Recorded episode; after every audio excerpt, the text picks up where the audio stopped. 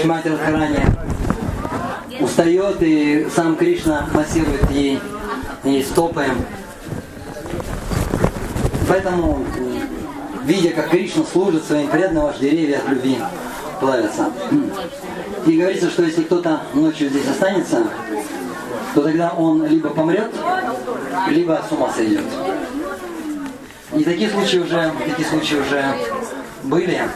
И они просто засыпали и потом не просыпались. И, все. и никакого танца раса не видели. Поэтому мы, мы, однажды, мы однажды задержались, и уже солнце село, и прям видно, как птицы прям улетают отсюда. Обезьяны уходят, они садятся вот на эту стену. И мы проходили, быстренько хотели вот круг пройти.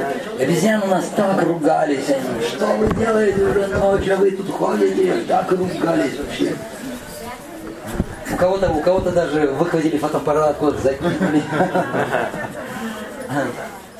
Один исконовский преданный это мне рассказывал